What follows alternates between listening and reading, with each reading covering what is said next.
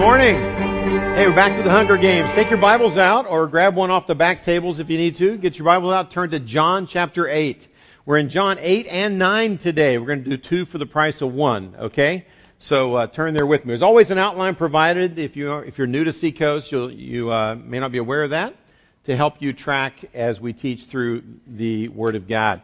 My name is Pastor Dale. It's my honor to meet you, teach you, and be able to hopefully get to know you in the plaza afterwards. You know something? I just think it's really cool to be in a church that would serve chocolate chip cookies in the middle of the service. Amen?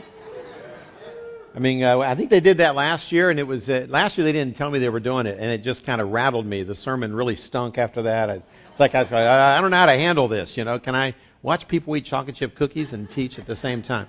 I think God can overcome chocolate chip hangover. So let's pray, okay? Welcome. Father God, thank you that you are such a great dad. While the rest of us, Father, are those of us that are dads are just humbled by your perfection of your fatherhood. The fact that you invite us to call you dad, Abba Father. The fact that you are infinitely wise, that you care so much for your children. And Father, one of the ways you express that is that you give us your word so that we can listen to you, learn from you, and not walk in darkness, but in the light of your word. So I thank you for that, especially this morning as we study Jesus, as we listen to him, as we learn from him. Teach us about his role in our lives in Christ's name. Amen. Every seven minutes in America, someone loses their sight. They go from seeing to blindness. I don't know about you, but uh, I probably would agree with most people who've been surveyed, and they said, you know, if you have to lose a limb or lose your sight, the decision's usually pretty quick. Take the limb. Surveys uh, differ as to how many people live with blindness in the U.S., but it's estimated somewhere between seven to ten million dollars, is not dollars, seven to ten million people from various websites. Somewhere between 39 to 45 million people in the world live with total blindness. How do you define blindness? I looked at one site by the National Association of Blindness, and they define it this way. They said that uh, blindness because it's kind of a continuum. You know, sometimes you have near blindness and then you have what they would consider crossing over into true total blindness. And they define blindness this way. It was interesting. It said it's the inability to see at all or at least to discern light from darkness. The inability to discern light from darkness is the essence of blindness. Remember that. We'll come back to that. I think the vast majority of us today live with some need to get some help with our vision. There are some of you in the room that are blessed with 20/20 eyesight. Most of you are under the age of 12, right? Okay. Uh, I could ask those of you to stand up if you're if you ha- if you don't need any help with your eyes at all. Most of them would be on the younger end of life. And let me tell you, it's coming. You know, I mean, without this, I mean, you look pretty good as long as I'm looking at you through these glasses, okay? I went from uh, focals to bifocals to trifocals. So now if you see me doing this all the time, it's like I'm trying to bring you into focus. And you look pretty good when you're in focus. In fact, some of you look a little better out of focus. But anyway, you know, the reality is we need help. That when you can't really see clearly, physically, it changes things. But it's different from just going from seeing clearly to, to living your life in darkness. For example, if we just, if we just uh, took the room dark right now, boom, let's just kill it, bam. What if this was your life? Those of you that, with iPads, can you please close them? Okay, thank you. You're wrecking my illustration. Okay, yeah.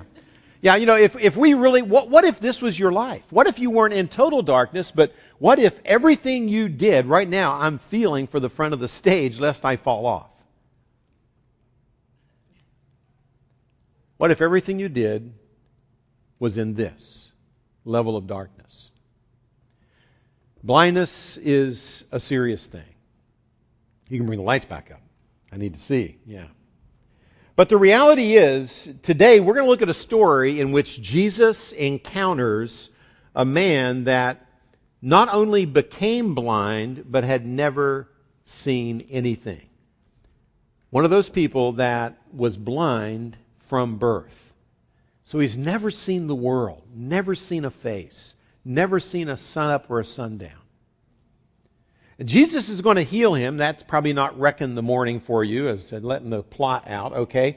Jesus usually is healing somebody when we study in him, right? So Jesus is going to heal the man. That's coming. It's a great story. But underneath the story is a much deeper story. Because what we're going to learn today is that Jesus is going to introduce us to a, a second type of blindness. Because as serious as it is to have physical blindness, and some of you at the church live with this, some of you live with blindness or near blindness as a way of life here at Seacoast. One dear lady who, in fact, I'm missing her today. She usually sits right on the second row in this service, right? Is not here today. But she often tells me, she says, Pastor Dale, I sit on the second row because I need to get as close as I can and I still can't read the screens.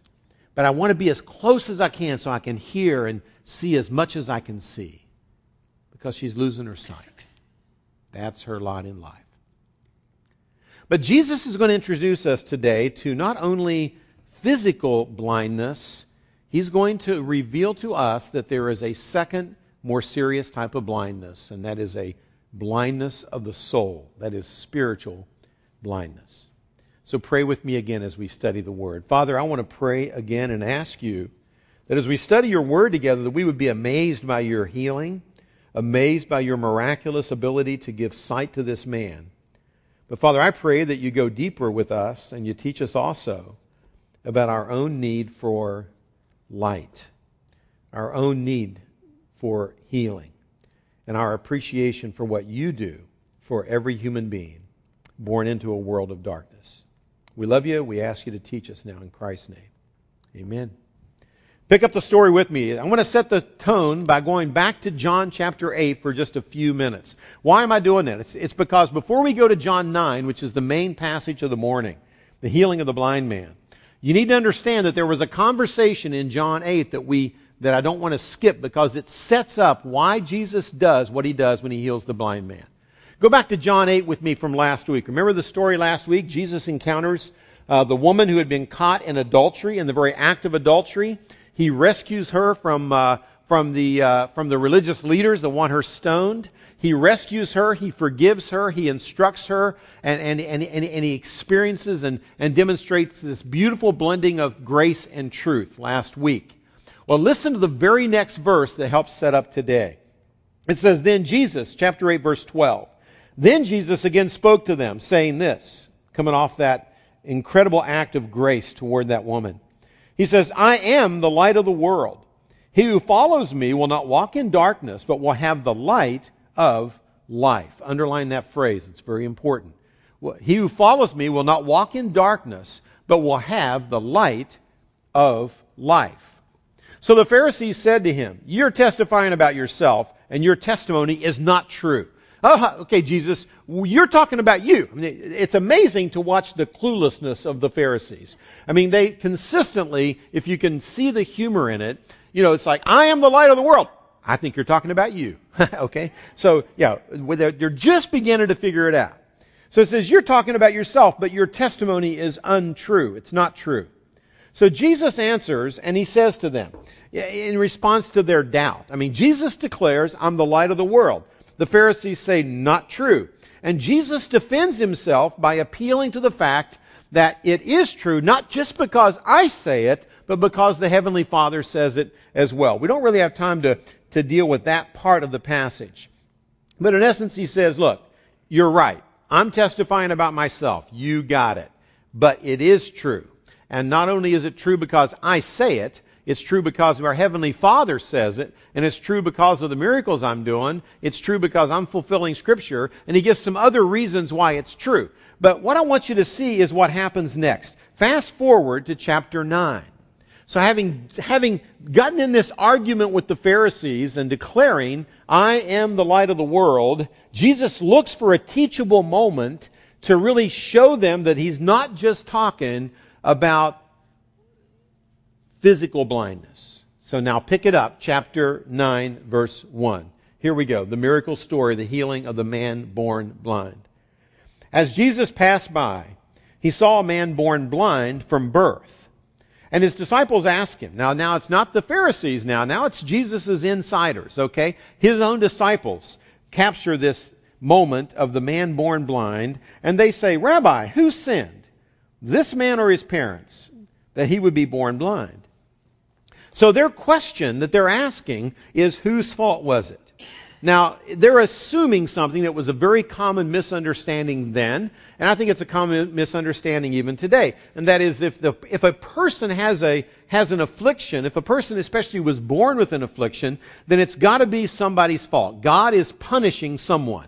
He's either punishing the parents for, for whatever they did to bring this kid into the world. I don't know what that means, but the reality is either the, either the parents were sinful, so therefore God gave them a blind baby. Or this, this person must have done something, or God knew something about this person, and God cursed them or punished them, and that's why he's born blind. So their question is, Jesus, whose fault was it? Jesus says, you know something? You're asking the wrong question. The better question is, how can God use this? Or what is God up to? Or what's God's purpose in this? Or, you know, what is God's plan for this? How can this fit in with what God is doing or what Jesus calls the works of God? Pick it up again. Jesus says this. He answers them. It was neither this man who sinned nor his parents. Neither of them are being punished by God. You know, I think what Jesus is saying is, look, you know, a suffering in this world is, uh, unless it's a result of our own sinful behavior, uh, it, it's very rare that God is punishing someone with pain and suffering, uh, you know, through it like this. But instead, Jesus realizes that blindness, like any other disease or, or affliction, it happens. It's not because someone did it. It's not God punishing them. It is part of life on planet Earth. Uh, we did a whole series on this. So if you sometimes find yourself, as I do, struggling with why would God let that happen to that person? Why do bad things happen to good people? Then go back to last spring and summer. We did two series, one called Everybody Hurts.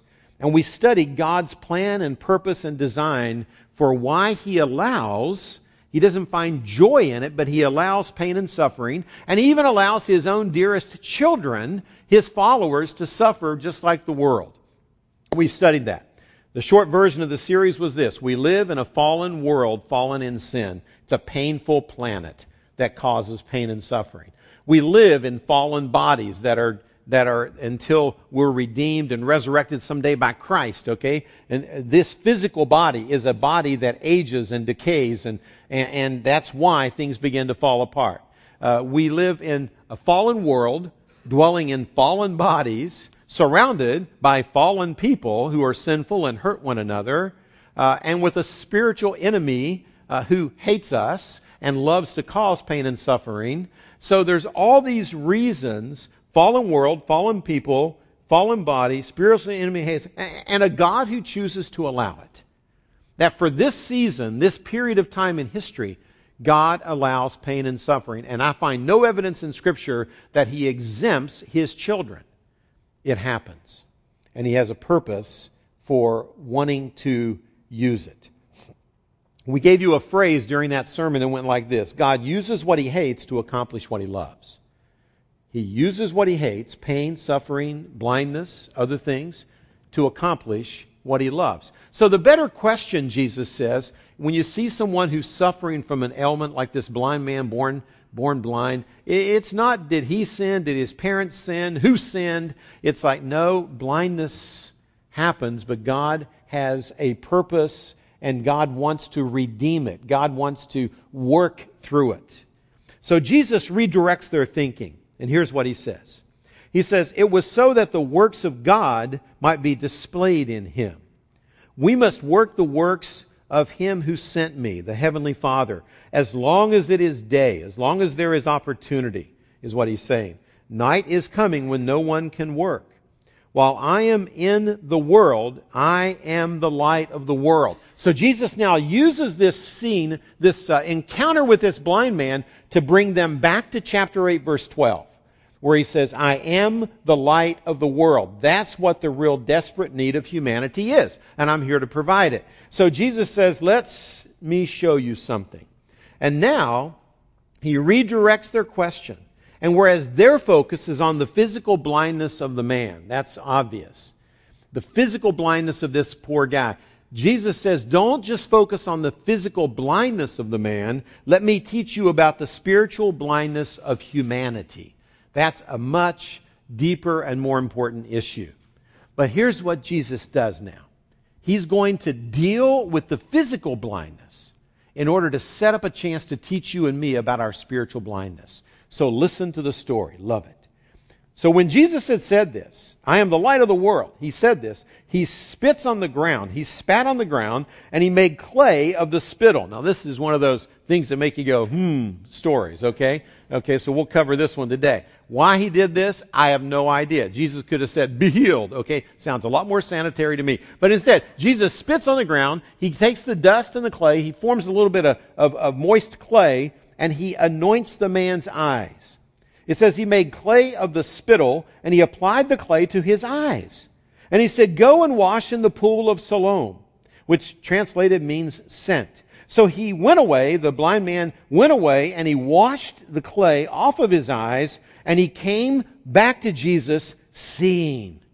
Therefore, the neighbors and those who previously saw him as the beggar, because that's what he did to survive, were saying, Is not this the one who used to sit and beg? Others were saying, uh, This is he. Uh, still others were saying, No, but he sure looks like him. you gotta love this, okay? Okay, uh, yeah, that's the guy. No, well, he can't be the guy because he sees. Uh, well, okay, so he, he might be the guy, but now he looks a lot like him. This is his twin. I mean, they, they don't know because they can tell he's the guy. But they've never seen a blind man healed. They're confused. This is he. Still others are saying, no, but he sure looks like him. He kept saying, I am the one. Okay, I, I, you got to see this. Everybody's gathered around. Uh, who is he? Is he that guy? No, he's not that guy. Yes, he is that guy, but he looks like that guy. And he says, he just keeps saying, I'm him. I'm him. I'm him. Will anybody believe me? So he's telling them, I am the guy. How then were your eyes opened? Verse 10. And he answered and he said, The man who is called Jesus made clay and anointed my eyes, and said to me, Go to Siloam and wash. And so I went, and I washed, and I received my sight. And they said to him, Where is he? He said, I don't know. Jesus was long gone. So now you get this guy who's been healed. He's been blind since birth, and he can't even find Jesus. Next step. Now it begins to get interesting because now the religious leaders get involved. And when the re- religious leaders get involved, Jesus has a teachable moment. Verse 13. They brought to the Pharisees the man who had been formerly blind. Now, it was the Sabbath on the day when Jesus made the clay and opened his eyes. Now, at this point, I'm wondering, does Jesus not understand how this is going to tick them off? I mean, haven't we had story after story, right? I mean, it's like Jesus saves his best miracles for the Sabbath on purpose, knowing it's going to tick off the religious leaders. And, and, it's not because he's got a short memory, like, oh, it's the Sabbath, I shouldn't have done this. It's because he knew it was the Sabbath. See, I think because Jesus wants to continue this argument with the religious leaders. Because they are convinced that by following their rules and their laws that they are righteous and that they are good and you know and they and Jesus knows there's no law against compassion on any day of the week. So Jesus is opening the conversation by doing it on the Sabbath. He's stirring it up with them again. So what happens next? We kind of go through three rounds. First, the blind man talks to the Pharisees. Uh, you know, and, and they question him. And, and he says, look, the Pharisees say, verse 15, they were asking him again. In other words, they've asked several times already, but they're not happy with the answer, which is Jesus spit, put clay in my eyes, I washed, I was healed. End of story. They don't like that. So they keep asking him again, How did you receive your sight? And he said to them, He applied the clay to my eyes, and I washed, and I see. Therefore, some of the Pharisees were saying, This man is not from God because he does not keep the Sabbath. You got to see the humor in religion that causes people to get so you know, wound up over the fact they are looking at a guy born blind who was miraculously healed by Jesus, and all they want to do is talk about he did it on the wrong day of the week because he broke the law, according to them. Others were getting the obvious. This man is not from God, he did it on the Sabbath. Others were saying, How can a man who is a sinner perform such miracles? I mean, we're saying he's a sinner, but he's out healing the blind. That doesn't line up with God. And there were a division among them. They couldn't agree. So they were saying again to the blind man, What do you say about him, since he opened your eyes? The blind man just says, think he's a prophet. See, there were times in the Old Testament, by the way, that prophets did miracles, right? There were. So, you know, this guy comes to what would seem a logical conclusion. Okay, the guy is a living, breathing person walking around, beard, the whole deal. He touches me, he heals me, I get healed by God. He must be one of God's guys. He's at least very close with God. He's like one of God's prophets. Because the blind man still himself does not understand who Jesus is. Fascinating. Verse 18. So the Jews get an idea. Round two. Uh, it just further shows what I call in your outline the blindness of the Pharisees from verse 24 to 33. Let me just kind of summarize it. Uh, they, they, they say, well, okay, if we're not getting the right answer out of him, let's call his parents in. The Jews did not believe it of him. They didn't believe the guy who had been born blind, that he had received sight, until they called the parents of the very one who had received his sight. So they make sure they got his parents now. And they question them saying, Is this your son, uh, who you say was born blind? Then how does he now see? And his parents answered them. Here it is. Love it. The parents were afraid. We're going to learn in just a minute. The parents were afraid because the religious leaders had declared and spread the word that anybody who declares that they have faith in Jesus and, the, and that they believe in Jesus, those people are going to be kicked out of the temple, kicked out of the synagogue, no longer allowed to worship God in the synagogue. In other words, it's like they're going to be excommunicated from church.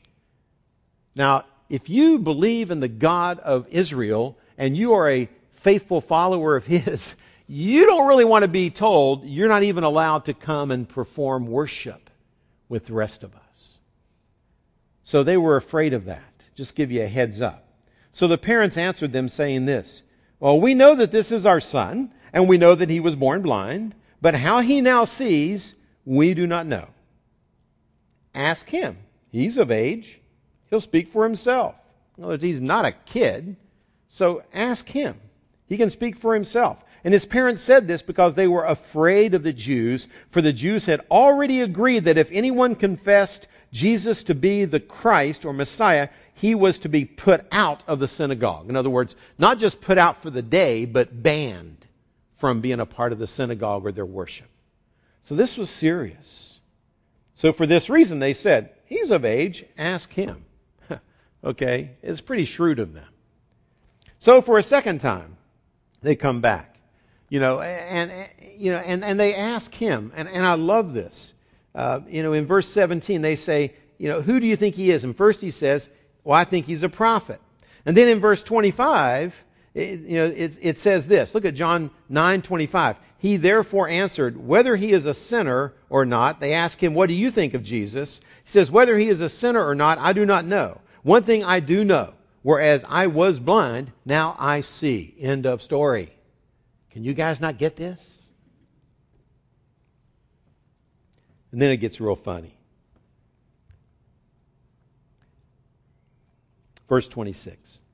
So they said to him again, What did he do to you? How did he open your eyes? And he answered them, I told you already, and you do not listen. You did not listen. Why do you want to hear it again?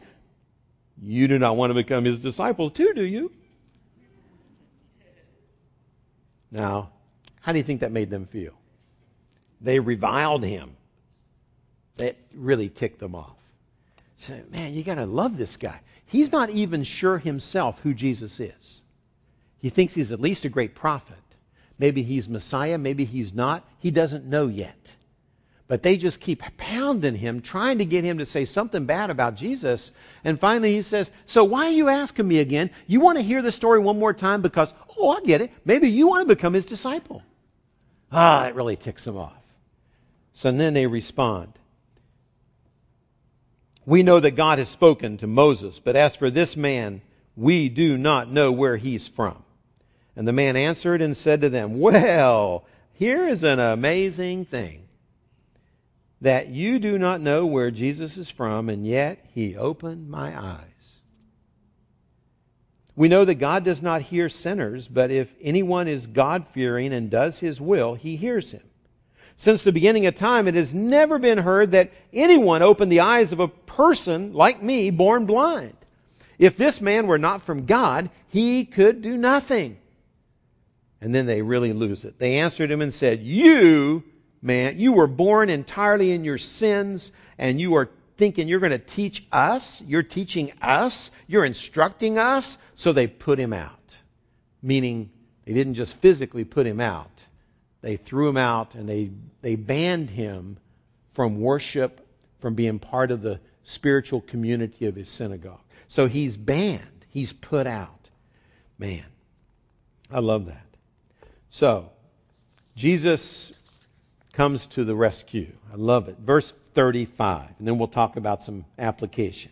Jesus heard that they had put him out, cast him out of the of worship and of the synagogue, out of the fellowship of the believers, and, finding him. So Jesus goes and finds him.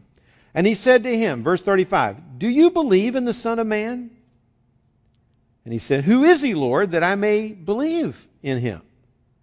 And Jesus said to him, you have both seen him, and he is the one who is talking to you. And he said, Lord, I believe. And he worshiped Jesus. He worshiped him. And Jesus said to him, You have both seen him.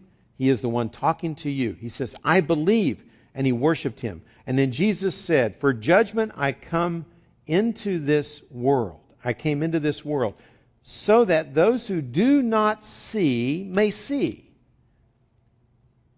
and that those who see may become blind. Now, Jesus is kind of playing with us here. So let me say it, let me read it one more time. He says this, verse 39. He says, I came into this world so that those who do not see, perhaps pointing to the blind man, may see and that those who see, and by the way, there's a little group of Pharisees listening to this conversation. I could just see Jesus probably kind of putting the finger in their direction. Those who see may become blind. And then those of the Pharisees who were around, who were with him, heard these things. And they spoke up and they said, We're not blind too, are we?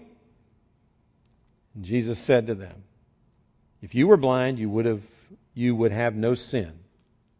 I think again referring to the man who had just believed in him. If you were blind, you would have no sin. But since you say, Well, we see, your sin remains. So, what do we learn from this thing? So, so what? What do we take away? Let's let's kind of um, break it down. I'm going to break it down into a few short points. But first, I want to give you the big idea of the whole event. And the big idea is this I believe Jesus healed the lesser blindness that we can see to help us to see the greater blindness that we tend to overlook. Let me say that again. That Jesus, in the story, he does the miracle, he heals the blindness that you just can't deny. This guy was not just blind, he was blind from birth. Had now he's an adult. He's an adult who'd been blind from birth. He could speak for himself, his parents said, so he's not a kid. And, and it's like he does, he heals the blindness that we cannot deny in order to help us believe that what he really wants to do is to heal the blindness that we can't see and that we often overlook. And that's our spiritual blindness. So let me break it into some points. Here's what the implications of this are. Number one, Jesus is the light of the world. So believe and receive life and light from him. The fact is, we live in the land of the walking dead. We also live in the land of the walking blind. That without Christ, the reality of, of, uh, of our spiritual state is that our spirit, our soul, is spiritually dead and also spiritually blind. And in fact, in Scripture, it often talks about our need to receive both light, or the ability to see, and life, the ability to live. In fact, light and life are intimately linked in Scripture. Let me just prove it to you. John chapter 1, if you were to turn back there, but I'll give it to you on the screen. John 1 4 begins this way In him, referring to Jesus, was life, and the life was the light of men. And the light shines in the darkness, but the darkness didn't get it. It didn't comprehend it, didn't believe it. Jump down to verse 12 of chapter 1. But to as many as received him, to believe in him, trust in him, to them he gave the right to become children of God, even to those who believe in his name. It's faith, it's trust, it's receiving Christ as the author of our forgiveness and our grace and all that he did that, that offers us life and turns on the light. Uh, or you see the light and you come alive. I mean, the reality is both of them happen at the same time. Yeah, and, and they're intimately connected. Uh, I love one of the prophecies about Jesus before he was born uh, was uh, Zacharias' prophecy. And, and, I think it's Luke 178, but check it later. It's not in my notes. Okay, I digress. But it's important. It's good. In Luke, uh, I think I think it's 178. Could be 278. Take a guess. But the reality is this. Um, Jesus says this. Yeah, I mean, I mean, Zacharias said this. He says that the Son of God from on high will come, referring to Jesus, uh, to those of us who sit in darkness and the shadow of death. You see, darkness and death always are used to describe what we are like if we have not come into a relationship with God through Jesus Christ and had our sins forgiven. We are the walking dead and the walking blind in darkness. That's the reality. Jesus in John 8:12 says again, that's why he says, "I am the light of the world. He who follows me will not walk in darkness, but will have the light of life." You see, Jesus is saying, I, am not just going to help you see a little better. See, a lot of people think religion is about taking people that are already somewhat um, inherently good and nice, and, and, and religion kind of brightens the light and helps us shine a little brighter. I mean, have you ever heard that? I think that's often the world's view of religion. And what Jesus is saying here is no, no, no, no. Uh, uh, I don't come to just brighten your light, to give you a little more wisdom, a little more insight, a little more how to be a nice person. I don't come just to brighten your light. I come because you, you, you are living in darkness and you are spiritually blind and you need sight. Just like a man who is born blind, he sees nothing. Now, it's true that when we look at people, they walk around, they don't, they don't look spiritually blind. Spiritual blindness, unlike physical blindness, is hard to spot. But Jesus says, I will heal the blindness you can see so that you will believe me when I tell you you have a blindness much more dangerous that you're unaware of. And that is that you are spiritually blind if you haven't trusted in me. Huge. Number two, second thing I learned from this passage is that spiritual pride is blinding. So stay humble, walk in humility. It appears that the attitude of the religious leaders is just bathed in this kind of prideful spirit. I mean, it's evidenced in verse 40 of the story. When, when the Pharisees listening in on Jesus, when he says, You know, I came so that those who see can become blind. In other words, you need to become aware of your blindness so that you let me heal you. But they say, Well, you're not talking about us, are you? You know, again, they're, they're, they're blind and they don't even see it. It says, Lord, you're not talking about us. Uh, you know, you're saying we're blind? Yes, that's exactly what he's saying. See, what, what was it that blinded them? Uh, you know, I think when you study the scriptures, what you find is a lot of times spiritual blindness doesn't come from doing a lot of sinful things. It comes from going to church. It, in, the, in this case, the Pharisees were spiritually blind, you know, because they, their faith was in their own goodness. Their faith was in their own obedience to God's law. Their faith was in, we pay attention to the law. We make sure that we don't heal somebody on the Sabbath. Wrong day.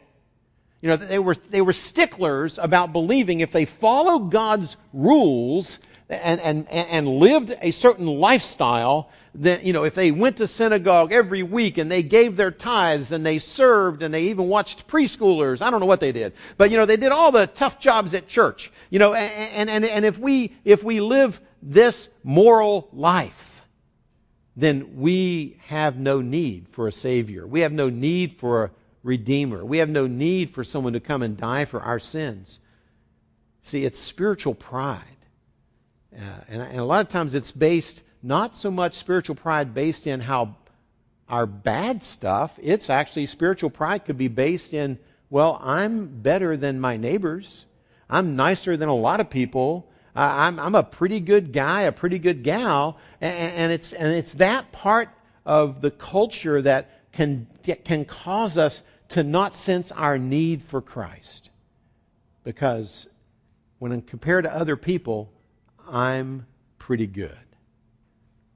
Jesus is saying, You don't realize you've been born blind. Ernest Hemingway, uh, one of the most gifted writers who ever lived, genius without a doubt, uh, was a very, very sad, depressed man, later committed suicide. Um, he grew up around Christianity. His grandparents went to uh, Wheaton College, a, great school at, of, uh, of, evangelicalism, uh, great school of the, of the scriptures. His parents were influenced by that. They were devout followers of the church and Jesus, and and uh, but Hemingway uh, totally rejected their faith. Um, Hemingway at one point said this about his own life. He said, I feel as empty as a radio with the batteries gone dead. Okay? I'm like a shell without life on the inside. And that was his own assessment. Sadly enough, though, he, um, he had such a negative taste in his mouth growing up of a very legalistic, rules oriented, um, you must make your parents happy type upbringing. Uh, his dad had committed suicide. His mom uh, often would write to him, and in letters, she would remind him of what a bad son he was and how he was a disgrace to Jesus and to her, and, and how he should be doing more nice things for her and paying her bills and taking care of her and giving her gifts. And, and if he would return to doing those things and return to Jesus, then, then she would love him. That's a summary of the kind of relationship he had with his mother. In the words of Philip Yancey, who tells the story in uh, What's So Amazing About Grace, he said uh, Hemingway never got over his hatred for his mother or for her Savior.